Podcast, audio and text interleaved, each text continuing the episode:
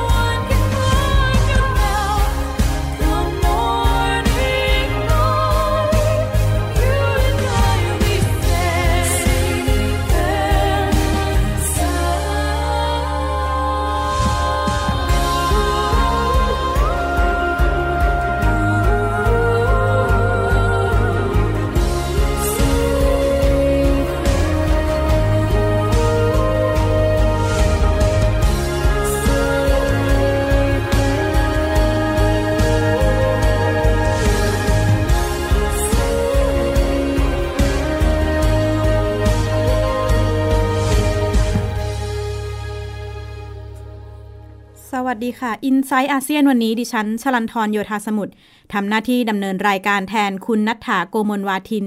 ในวันพฤหัสบดีที่ 15 กุมภาพันธ์นี้นะคะ เราเริ่มต้นรายการกันด้วยเพลง Safe and Sound ของแจ็คกี้อีวานโชเชื่อมไปต่อเหตุการณ์ก่อการร้ายในพื้นที่เอเชียใต้ อาจจะไม่ถูกนำเสนอเป็นข่าวมากมายเท่ากับเมื่อเกิดเหตุการณ์ในยุโรปหรือสหรัฐอเมริกา แต่สถานการณ์โดยเฉพาะในกรุงคาบูอัฟกานิสถาน เกิดเหตุรุนแรงมาตั้งแต่ปีตั้งแต่หลายปีถัดมาหลายปีมานี้นะคะ แล้วก็กลุ่ม IS เนี่ยอ้างการกระทำตั้งแต่ปี 2016 มีเหตุการณ์รุนแรงต่อเนื่องมา จนถึงปีนี้ปี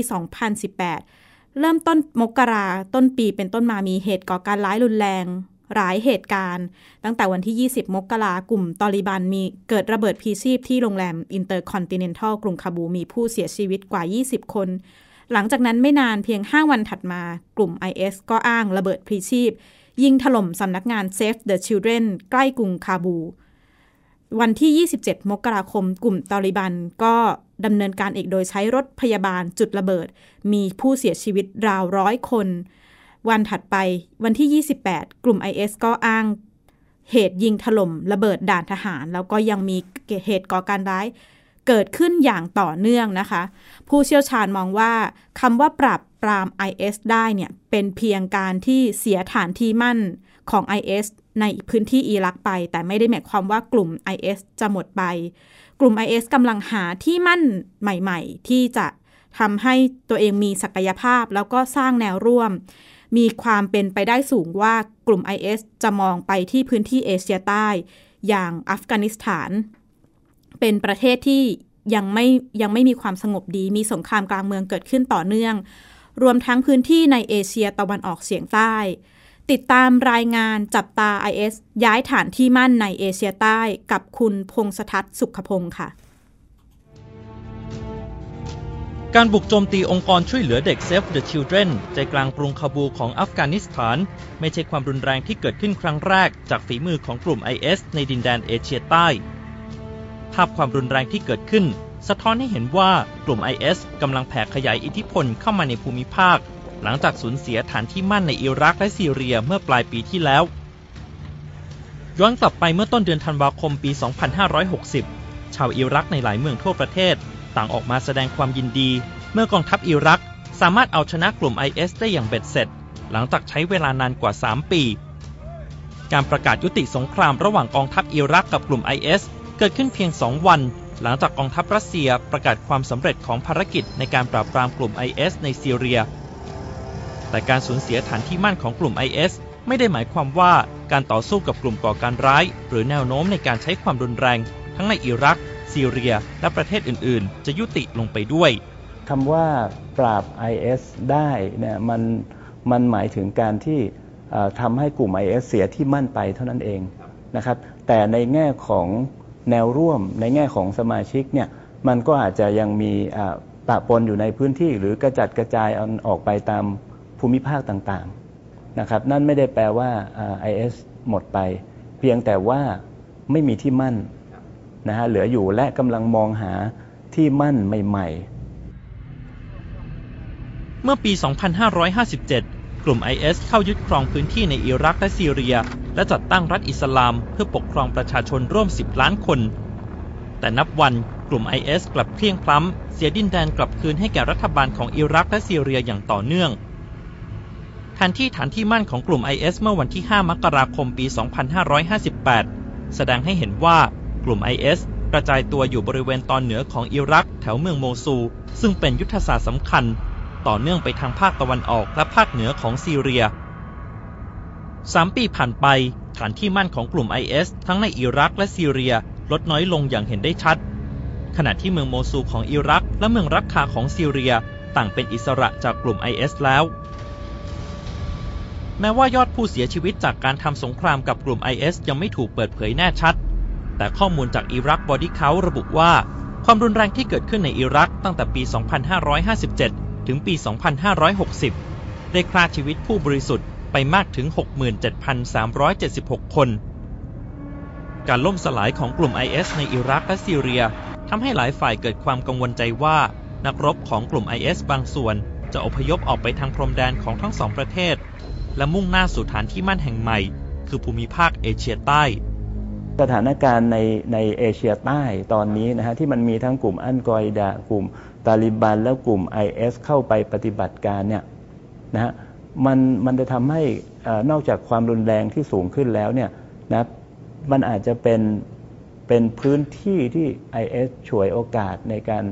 หาแนวร่วมกลุ่มใหม่ ๆ ในนั้นนะครับ แล้วก็สร้างฐานที่มั่นขึ้นในเอเชียใต้นะเพราะว่าอย่าลืมว่า ตอนที่ IS เนี่ยนะฮะก่อก่อร่างสร้างตัวขึ้นมาเนี่ยก็ก็ได้รับการติดอาวุธแล้วก็เข้าไปรบในซีเรีย จากนั้นก็เข้าไปแสวงหาแนวร่วม เข้าไปผนวกรวมกลุ่มอื่น ๆ เข้าเป็นพวกของตัวเองจนเป็น IS ที่ที่เข้มแข็งขึ้นมา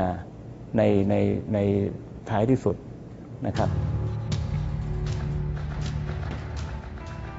นอกจากประเทศในภูมิภาคเอเชียใต้ อย่างอัฟกานิสถานและปากีสถาน ซึ่งตกเป็นเป้าหมายหลักในขณะนี้ ศูนย์ต่อต้านการก่อการร้ายแห่งชาติสหรัฐ หรือ NCTC พบหลักฐานที่ชัดว่ากลุ่ม IS กำลังขยายอิทธิพลเข้าไปใน 16 ประเทศ ทั้งในภูมิภาคเอเชียตะวันออกเฉียงใต้ ตะวันออกกลาง และแอฟริกา ในภูมิภาคเอเชียตะวันออกเฉียงใต้ พบความเคลื่อนไหวของเครือข่ายกลุ่ม IS ในมาเลเซีย อินโดนีเซีย และฟิลิปปินส์ เนื่องจากกลุ่ม IS เคยอ้างความรับผิดชอบอยู่เบื้องหลังการก่อเหตุโจมตีในอินโดนีเซีย ส่วนกลุ่มมาอุเต้ในฟิลิปปินส์ที่เคยยึดเมืองมาราวี ได้ประกาศตัวว่าสวามิภักดิ์ต่อกลุ่ม IS ภัยคุกคามจากการก่อการร้ายของกลุ่ม IS ยังคงเป็นปัญหาอันดับต้นๆ ที่นานาชาติจับตามองอย่างใกล้ชิดในปีนี้ เนื่องจากความอ่อนไหวทางการเมืองในหลายประเทศในพื้นที่เสี่ยง อาจเป็นปัจจัยสำคัญที่ทำให้กลุ่ม IS กลับมาแข็งแกร่งขึ้นอีกครั้งก็เป็นไปได้ พงศธรสุขพงศ์ข่าวเจาะย่อโลกไทย PBS รายงาน การขยายตัวและอิทธิพลของไอเอสเข้ามาในเอเชียตะวันออกเฉียงใต้ก็ยังเป็นประเด็นที่หลายฝ่ายเป็นห่วง แล้วก็ต้องติดตามต่อไปนะคะ ย้ายมาที่การมือการมือเครื่องของเมียนมากับบังคลาเทศ จากการเจรจาข้อตกลงระหว่างบังคลาเทศ และเมียนมาเรื่องการส่งผู้อพยพลี้ภัยชาวโรฮิงญากว่า 650,000 คนกลับไปรัฐยะไข่ ที่ควรจะต้องมีการเตรียมตัวและเริ่มส่งผู้ลี้ภัยกลับตั้งแต่วันที่ 13 มกราคมที่ผ่านมา ก็ดูจะเหมือนไม่ราบรื่น เพราะนอกจากจะยังไม่ได้มีการส่งกลับอย่างเป็นขั้นเป็นตอนนะคะ ตอนนี้จำนวนผู้ลี้ภัยก็ยังมีการเดินทางไปยังบังคลาเทศอย่างต่อเนื่อง ฟิลิปโปกรันดีเจ้าหน้าที่สำนักงานข้าหลวงใหญ่ผู้ลี้ภัยแห่งสหประชาชาติกล่าวว่า เมื่อวันที่ 13 กุมภาพันธ์ที่ผ่านมา เมียนมาเองยังไม่สามารถเตรียมการให้พร้อมไม่สามารถเตรียมสถานที่ให้พร้อมสำหรับรับผู้ลี้ภัยชาวโรฮิงญากว่า 6 0 0 0 0 0คนกลับไปยังรัฐยะไข่ นอกจากสถานที่ไม่พร้อมรวมทั้งประเด็นความปลอดภัย เมื่อชาวโรฮิงญาจะอพยพกลับ รวมถึงในการพูดคุยของที่มาของปัญหาอย่างจริงจัง และข้อตกลงเรื่องการให้สัญชาติของชาวโรฮิงญาก็ยังไม่ลงตัว ยิ่งไปกว่านั้นสถานการณ์การส่งตัวกลับ และการดูแลผู้ลี้ภัยชาวโรฮิงญา จะรุนแรงขึ้นเมื่อเข้าสู่เดือนมีนาคม ซึ่งเป็นเดือนมรสุมของบังคลาเทศ UN เองออกมาเตือนว่าจะมีผู้ลี้ภัยกว่า 1 0 0 0 0แสนคนที่จะได้รับผลกระทบ เพราะอยู่ในพื้นที่น้ำท่วมและดินถลม่ม นอกจากนี้ผู้ผู้ลี้ภัยเอง ก็มีข้อเสนอว่าไม่อยากเดินทางกลับไปเมียนมาเพราะกังวลเรื่องความปลอดภัย ติดตามรายงานเรื่องสองสัปดาห์ นโยบายส่งโรฮิงญากับกลับรัฐยะไข่สวนทางหนีตายเพิ่มขึ้น โดยคุณหทัยรัตพหุนทัพค่ะซาจิดาเบกามเดินทางมาจากทางตอนเหนือของเมืองมองดอ รัฐยะไข่ประเทศเมียนมา มาอยู่ในค่ายผู้ลี้ภัยบาลูคาลี พร้อมกับครอบครัวจำนวน 9 คนเมื่อสัปดาห์ที่ผ่านมา เธอต้องลงทะเบียนการเป็นสมาชิกผู้ลี้ภัย และเข้ารับการฝากคัน เธอบอกว่าสาเหตุที่ทำให้ต้องเดินทางมาทั้งที่อายุขันใกล้คลอด เพราะตอนนี้ยังมีเหตุการณ์ความรุนแรงเกิดขึ้นในรัฐยะไข่อย่างต่อเนื่อง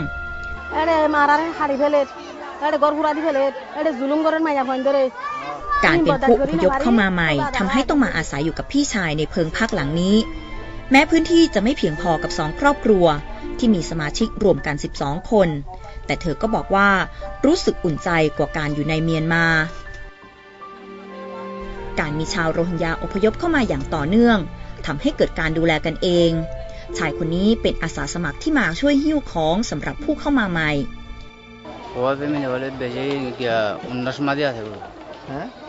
เขาบอกว่าในแต่ละวันต้องช่วยเหลือชาวโรฮิงญาไม่ต่ำกว่า 10 ครอบครัว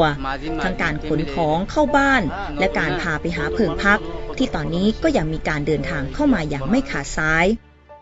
แม้รัฐบาลทั้งสองประเทศจะมีข้อตกลงร่วมกันในการส่งตัวชาวโรฮิงญากลับประเทศต้นทางนะคะ แต่จากที่เราทราบข้อมูลก็คือว่าเมื่อสัปดาห์ที่แล้วมีชาวโรฮิงญาที่อพยพเข้ามาใหม่กว่า 800 ครอบครัว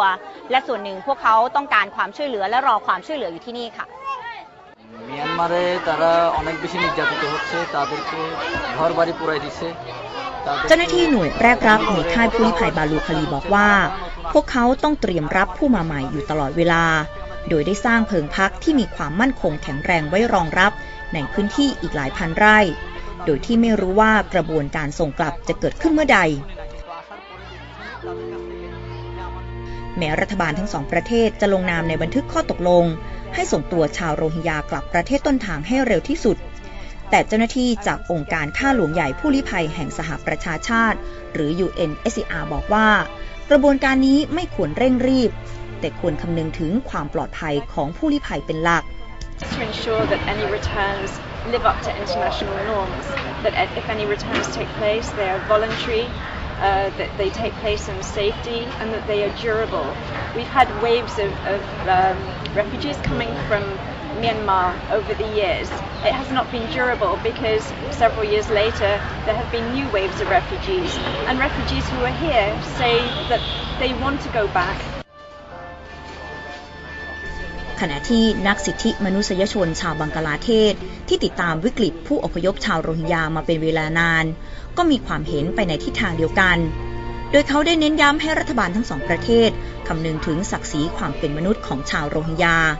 One thing we all should understand is that what is the identity of these people? What kind of identity what kind of rights bearing citizen or subject they will be when they will be returning back to that land. This has not been addressed or solved. They cannot just go there without having any identity. And if they do not have any identity, which means their citizenship is guaranteed, they are nobody. And why should they go back there as nobody? They do not have the basic right to have the rights กระบวนการส่งชาวโรฮิงญากลับประเทศต้นทางควรจะเกิดขึ้น ตั้งแต่วันที่ 23 มกราคมที่ผ่านมา แต่จนถึงตอนนี้เจ้าหน้าที่กลับยังไม่ได้รับคำสั่งจากรัฐบาลบังกลาเทศ และหน่วยงานที่เกี่ยวข้อง ขณะเดียวกันก็พบว่า ผู้นำชุมชนชาวโรฮิงญาหลายคน ในค่ายผู้ลี้ภัยหลายแห่ง เกิดการต่อต้านนโยบายส่งกลับ ทำให้เกิดการจลาจลเกิดขึ้นจนมีผู้เสียชีวิต หัดไทยรับพลทัพไทย PBS รายงานจากประเทศบังกลาเทศ ประเด็นที่นักมนุษยสิทธินักสิทธิมนุษยชนและองค์การ ระหว่างประเทศต่างๆ เป็นห่วงกรณีโรฮิงญาก็คือ เมื่อย้ายเมื่อส่งกลับไปแล้ว เขาเหล่านี้จะได้สิทธิพลเมืองไหม และจะมีความปลอดภัยหรือไม่ ก็ยังคงเป็นประเด็นที่เราต้องติดตามต่อนะคะ ย้ายมาคุยกันเรื่องการลงทุนในสกุลเงินดิจิตอลหรือคริปโตเคอเรนซี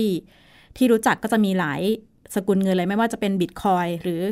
coin ต่างๆ ที่มีการแลกเปลี่ยนกันบนออนไลน์นะคะ มีความผันผวนอย่างต่อเนื่องอย่างตัวบิตคอยน์เนี่ยสูจำนวนค่าแลกเปลี่ยนเนี่ยสูงขึ้นเกือบ 2 0 0แสนดอลลาร์ในเดือนธันวาคมเมื่อปีที่แล้ว และผันผวนลดลงมาต่ำสุดที่ราว 7,000 US ดอลลาร์ในเดือนกุมภาหลายประเทศก็เริ่มออกนโยบายเกี่ยวกับ สกุลเงินดิจิตอลนะคะ ล่าสุดเครือธนาคารใหญ่ของสหราชอาณาจักรอย่างฮาลิแฟกซ์ก็มีการประกาศ ห้ามใช้บัตรเครดิตซื้อบิตคอยน์เนื่องจากความผันผวนของสกุลเงินดิจิตอลในกรณีนี้แต่ละประเทศเนี่ยมีนโยบายแล้วก็ข้อกำหนดต่อการใช้สกุลเงินดิจิตอลแตกต่างกัน ส่วนมากก็จะไม่ได้ระบุว่าการ แลกเปลี่ยนสกุลเงินดิจิทัลเป็นสิ่งผิดกฎหมาย แต่ว่าการกำหนดสถานะของตัวเงินว่าสามารถชำระหนี้ได้ตามกฎหมายนั้น แตกต่างกันไปในแต่ละประเทศนะคะ สกุลเงินดิจิทัลเนี่ยสามารถซื้อขายแลกเปลี่ยนได้อย่างถูกต้องตามกฎหมายในประเทศ เช่น สหรัฐอเมริกา ยุโรป ออสเตรเลีย หรือญี่ปุ่น ส่วนประเทศที่ไม่ได้มีกฎหมายรองรับสถานะการใช้สกุลเงินดิจิทัลในการใช้จ่าย อย่างถูกกฎหมาย หรือการใช้จ่ายมีข้อจำกัด ก็จะเช่นไทย อินเดียหรือจีน ก็จะแล้วก็จะมีประเทศที่ระบุว่าการแลกเปลี่ยนเงินดิจิตอลเนี่ยเป็นสิ่งกฎหมาย เช่นบางคลาเทศ เนปาล หรือกัมพูชานะคะ ติดตามความคืบหน้านโยบายแล้วก็ความเคลื่อนไหวของเครือธนาคารใหญ่ในอังกฤษ ต่อการใช้สกุลเงินดิจิตอลกับคุณนัทธาโกมลวาทินค่ะ เรื่องของการลงทุนในเงินสกุลดิจิทัล หรือคริปโตเคอเรนซีกำลังได้เห็นความพยายามของหลาย ๆ ภาคส่วนในหลาย ๆ ประเทศ เริ่มจะควบคุมกำกับมากขึ้นนะคะ วันนี้มีคำประกาศจากกลุ่มธนาคารขนาดใหญ่ของสหราชอาณาจักรฮาลิแฟกซ์บอกว่าจากนี้ไปจะไม่รับ credit cardเพื่อที่จะให้นำไปซื้อขายสกุลเงินบิตคอยน์นะคะ ซึ่งเป็นหนึ่งในคริปโตเคอเรนซีค่ะ ส่วนหนึ่งเป็นเพราะว่าความผันผวนของราคาบิตคอยน์ที่เกิดขึ้น ย้อนกลับไปในเดือนธันวาคมเมื่อปีที่แล้วบิตคอยน์ขึ้นไปแตะระดับสูงสุดประมาณ 20,000 ดอลลาร์สหรัฐนะคะ คิดเป็นเงินไทยก็ประมาณกว่า 600,000 บาท หลังจากนั้นไม่นานค่ะ ลดลงมาและปัจจุบันอยู่ที่ประมาณ 8,000 ดอลลาร์สหรัฐ ราคาล่าสุดที่ดิฉันดูก่อนเข้ารายการประมาณ 241,475 บาทค่ะดิฉันสอบถาม ดรภูมิภูมิรัต ผู้เชี่ยวชาญด้านเงินสกุลดิจิทัลนะคะ ว่าการสั่งห้ามใช้บัตรเครดิตแบบนี้จะส่งผลกระทบอย่างไรค่ะเอ่อก็มันก็จะทำให้ซื้อขายยากขึ้นนะครับเพราะปัจจุบันนี้คนที่อยู่ในประเทศที่ที่ไม่มีช่องทางซื้อง่าย ๆ เนี่ยเขาก็ใช้วิธีว่าใช้บัตรเครดิตเนี่ยไปซื้อในตลาดรับแลกเปลี่ยนที่อยู่ในต่างประเทศที่รับเครดิตการ์ดซึ่งมีอยู่บ้างนะครับ ก็ก็จะทำให้ยากขึ้นครับ เอ่อก็เมื่อเมื่อเข้ามายากขึ้นเนี่ย มันก็กระทบทำให้เอ่อ liquidity หรือความเคลื่อนไหวเนี่ยมันฝืดลงได้นะครับเอ่อแต่ว่าพวกนี้โดยรวมแล้วมันก็ถือเป็นข่าวร้ายของ ecosystem ราคามันก็จะดิฟลงมาอย่างเช่นที่เกิดขึ้นวันนี้ครับ เป็นเรื่องปกติครับเอ่อก็ long term ก็คงกระทบไม่เยอะนะครับ เพราะว่า volume ของการซื้อผ่านบัตรเครดิตเนี่ยมีไม่เยอะอยู่แล้วเพราะปกติซื้อผ่านบัตรเครดิตเนี่ยจะแพงกว่าซื้อตรงหลายเปอร์เซ็นต์อยู่เหมือนกัน สถาบันที่ควบคุมกำกับในหลาย ๆ ประเทศก็กำลังเล็ง ๆ อยู่นะคะ ที่มีความเคลื่อนไหวก็คือ อาจจะมีการเข้าไปควบคุมกำกับมากขึ้น โดยสหรัฐ เกาหลีใต้ จีน รัสเซีย อินเดีย เยอรมนี ฝรั่งเศส และคำสั่งห้ามของ Facebook ล่าสุดว่าจะห้ามการโฆษณาบิตคอยน์และการซื้อขายคริปโตเคอเรนซีค่ะ ล่าสุดทางจีนก็ระบุนะคะว่าจะปิดกั้นการระดม เงินทุนดิจิทัล หรือ ICO ดิฉันสอบถามดรภูมิเพิ่มเติมนะคะว่าคำประกาศของจีนส่งผลอย่างไรต่อ ICO ในประเทศไทยด้วยค่ะ จีนจริง ๆเขาประกาศว่าเขาจะบล็อกมานานมากแล้วนะครับ แต่ว่าเขาค่อยๆทำทีละขยักทีแรกสุดเขาก็ปิดพวก exchange ก่อนนะครับ แต่ปล่อยให้มี over the counter ได้ ก็เริ่มมีคนทำตัวเป็นบริษัททำ over the counter เขาก็เริ่มไปไล่ปิดสิ่งเหล่านั้นนะครับ ล่าสุดสิ่งที่เขาทำก็คือ คนจีนเริ่มไปเปิดบัญชีซื้อขายใน exchange ต่างประเทศ ที่เขาทำวันนี้เนี่ยตามข่าวเนี่ยก็คือไปบล็อก IP เหล่านั้นเหมือนกับที่เขาบล็อกเว็บไซต์ต่างๆ บล็อก Google บล็อก Facebook ก็รวม cryptocurrency exchange เข้าไปด้วย เป้าหมายของเขาก็คือควบคุมไม่ให้คนจีนเนี่ยเข้าไปเทรดในสิ่งนี้ได้ง่ายๆครับก็ต้องก็ก็ผลกระทบก็คือก็จะทำให้ access ของคนเข้าถึงระบบนี้ได้น้อยลงนะครับ แต่ความจริงคนจีนเนี่ยเข้าถึงได้น้อยอยู่แล้วนะครับหลาย หลายเดือนที่ผ่านมานะครับ exchange ในจีนเนี่ยก็พยายามหาทางออกไปยังประเทศต่างๆ รวมถึงประเทศไทยด้วย พยายามไปเปิดสาขาไปเปิดร้าน เพื่อให้คนจีนที่ออกมาเที่ยว เช่นคนจีนที่มาเที่ยวไทยเนี่ยก็สามารถฉวยโอกาสนี้ซื้อคริปโตเคอเรนซีด้วยก่อนบินกลับไปพอเมื่อเขาถือคริปโตเคอเรนซีแล้วเนี่ยประเทศจีนบล็อกไม่ได้แล้วนะครับเขาสามารถที่จะใช้แล้วก็แลกเปลี่ยนมันได้นะครับปัญหาก็คือตอนจะซื้อเท่านั้นแหละ ในประเทศไทยกลไกการควบคุมกำกับ ICO ยังไม่ได้ออกมาเข้มงวดมากนักนะคะ โดยกำลังประเมินจากสถานการณ์ แต่ก็มีความเห็นออกมาจากสถาบันที่ควบคุมกำกับว่า ถ้ายิ่งไปปิดกั้นทั้งหมด ก็อาจจะทำให้การซื้อขายลงไปใต้ดิน และจะยิ่งอันตรายมากกว่าเดิมค่ะสำหรับประเทศในอาเซียนก็มีกฎหมายที่แตกต่างกันนะคะ กัมพูชาแม้จะไม่ได้มีกฎหมายเกี่ยวข้องกับสกุลเงินดิจิตอลแต่ธนาคารแห่งชาติกัมพูชาเนี่ยก็ประกาศว่าสกุลเงินดิจิตอลผิดกฎหมาย แล้วก็ไม่อนุญาตให้ธนาคารพาณิชย์รับแลกเปลี่ยนสกุลเงินดิจิตอลอินโดนีเซีย กิจกรรมสกุลเงินดิจิตอลไม่ผิดกฎหมาย แต่สามารถแต่ไม่สามารถแลกเปลี่ยนเป็นสินค้า หรือใช้แลกเปลี่ยนสินค้าได้ตามกฎหมาย ในฟิลิปปินส์ล่าสุดประกาศให้ใช้ให้สกุลเงินดิจิตอลเนี่ยถูกกฎหมาย แต่ว่าการ แล้วก็การแลกเปลี่ยนคริปโตเคอเรนซีถูกควบคุมโดยธนาคารกลางของฟิลิปปินส์นะคะ อย่างไรก็ดีรัฐบาลเกือบทุกประเทศในอาเซียนต่างเตือนความเสี่ยงของการใช้สกุลเงินดิจิตอล ในช่วงนี้ชาวกรุงเทพหลายคนโดยเฉพาะผู้ที่ต้องเดินทาง แล้วก็ทำงานข้างนอกอาคาร ต้องเผชิญปัญหามลพิษ ฝุ่นควันมาตลอดตั้งแต่สองอาทิตย์ที่ผ่านมานะคะ ในต่างประเทศเองมีการประสบปัญหามลพิษทางอากาศ เช่นกัน ในทุกปีเราจะเห็นภาพปัญหามลพิษทางอากาศในเมืองใหญ่ของจีนและอินเดียถูกหยิบยกขึ้นมาเป็นประเด็นข่าวในระดับโลก เนื่องจากความรุนแรงของสภาพมลพิษในอากาศ กระทบต่อสุขภาพของคนแล้วก็การใช้ชีวิต แม้ปัญหาฝุ่นควันที่กรุงเทพกำลังเผชิญอยู่จะไม่ร้ายแรงเท่ากับจีนหรืออินเดียแต่เราสามารถถอดบทเรียนการจัดการ แล้วก็แก้ไขปัญหาจากต่างประเทศได้อย่างไร ติดตามรายงานมลพิษทางอากาศบทเรียนต่างประเทศค่ะ องค์การอนามัยโลกระบุ แต่ละปีมีผู้เสียชีวิตจากมลพิษทางอากาศ 6.5 ล้านคน 5-6 ปีที่แล้ว จีนประสบปัญหามลพิษรุนแรง แต่ละวันค่าฝุ่นละอองมากกว่า 500 ไมโครกรัมต่อลูกบาศก์เมตร สูงกว่ามาตรฐานความปลอดภัยขององค์การอนามัยโลก 20 เท่า เที่ยวบินถูกยกเลิก ถนนถูกปิด มลภาวะทางอากาศ กระทบอย่างมากต่อเด็ก ผู้สูงอายุ และผู้ป่วยระบบทางเดินหายใจ จีนเริ่มหันมาให้ความสำคัญต่อการแก้ปัญหามลภาวะมากขึ้น นักวิชาการด้านชั้นบรรยากาศและสิ่งแวดล้อม ให้ข้อมูลว่าการแก้ปัญหาของจีนเป็นตัวอย่างที่ดี จีนเนี่ยควบคุมได้ดีมากนะคะเพราะว่าอย่างที่เราทราบเนาะเขาเป็นประเทศที่มีระบบการปกครองที่ค่อนข้างจะเข้มแข็งใน ส่วนของระเบียบวินัยก็คือระบบคอมมิวนิสต์เนี่ยเขาสามารถสั่งการนะคะถ้าเกิดว่าสภาพอุตุพยากรณ์ออกมาแล้วเห็นว่าอีกสองหรือสามวันข้างหน้าเนี่ยจะมีปัญหาเนี่ยนะคะเขาสั่งให้โรงงานหยุดกันผลิตกระแสไฟฟ้าแล้วก็ใช้คือใช้แหล่งพลังงานอื่นนะคะก็จะไม่มีการเผาถ่านหินนะโรงไฟฟ้าถ่านหินยังมีอยู่นะคะแถวๆก็ก็เป็นกรุงปักกิ่งนะคะแต่เขาก็ระงับได้เป็นช่วงเวลาไปนะคะ ระยะยาวจีนตั้งเป้าลดการปล่อยก๊าซคาร์บอนไดออกไซด์ตั้งแต่ปี 2573 เป็นต้นไป และวางนโยบายการใช้พลังงานสะอาดอย่างจริงจัง ปีที่แล้วปัญหามลพิษทางอากาศในอินเดียเข้าขั้นวิกฤต ในบางพื้นที่อันตรายเกินกว่าที่จะหายใจเข้าไป ปัญหาเกิดจากการใช้รถยนต์ โรงงานอุตสาหกรรม และการเผาเศษวัสดุและพื้นที่เกษตร การจัดการมลพิษทางอากาศของอินเดียมีข้อจำกัด เพราะการปกครองแบบกระจายอำนาจทำให้ไม่สามารถบังคับใช้กฎหมายอย่างจริงจัง ปัญหามลพิษทางอากาศของกรุงเทพไม่รุนแรงเท่ากับบางประเทศ แต่หากไม่แก้ไขจะสร้างปัญหาระยะยาว ผู้เชี่ยวชาญระบุข้อจำกัดเบื้องต้น คือการตรวจวัดและรายงานสภาพอากาศอย่างต่อเนื่องอการติดตามตรวจสอบนะมลพิษทางอากาศเนี่ยนะคะเราทำแบบ แบบแบบแบบเฉพาะช่วงเวลาหรือเปล่าจริง ๆเขาทำไม่ได้ทำเฉพาะช่วงเวลาเขาทำต่อเนื่องนะคะแต่ว่าที่ทรัพยากรที่ให้กับการติดตามตรวจสอบ หรือว่าการรายงานผลนะคะคุณภาพอากาศเนี่ย มันอาจจะไม่ต่อเนื่องก็ได้นะคะจึงทำให้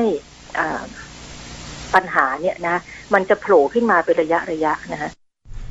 เมื่อปัญหามลพิษทางอากาศ ไม่จำกัดพรมแดนประเทศ การเคลื่อนที่ของอากาศทำให้ปัญหามลพิษในประเทศหนึ่ง ส่งผลกระทบกับประเทศอื่น นักวิชาการระดับโลก ร่วมกันศึกษาผลกระทบเรื่องนี้อย่างจริงจัง และเริ่มมีแนวทางการแก้ไขปัญหาร่วมกันชลันทรโยธาสมุทรไทย PBS รายงาน ทั้งหมดคือ i n s i ซต์อาเซียนวันนี้ ดิฉันชลันทรโยธาสมุทรขอลาคุณผู้ฟังไปก่อนแล้วพบกันใหม่พฤหัสบดีหน้า สวัสดีค่ะ ติดตามรับฟังรายการย้อนหลังได้ที่เว็บไซต์และแอปพลิเคชันไทย PBS Radio ไทย PBS Radio วิทยุข่าวสารสาระ เพื่อสาธารณะและสังคม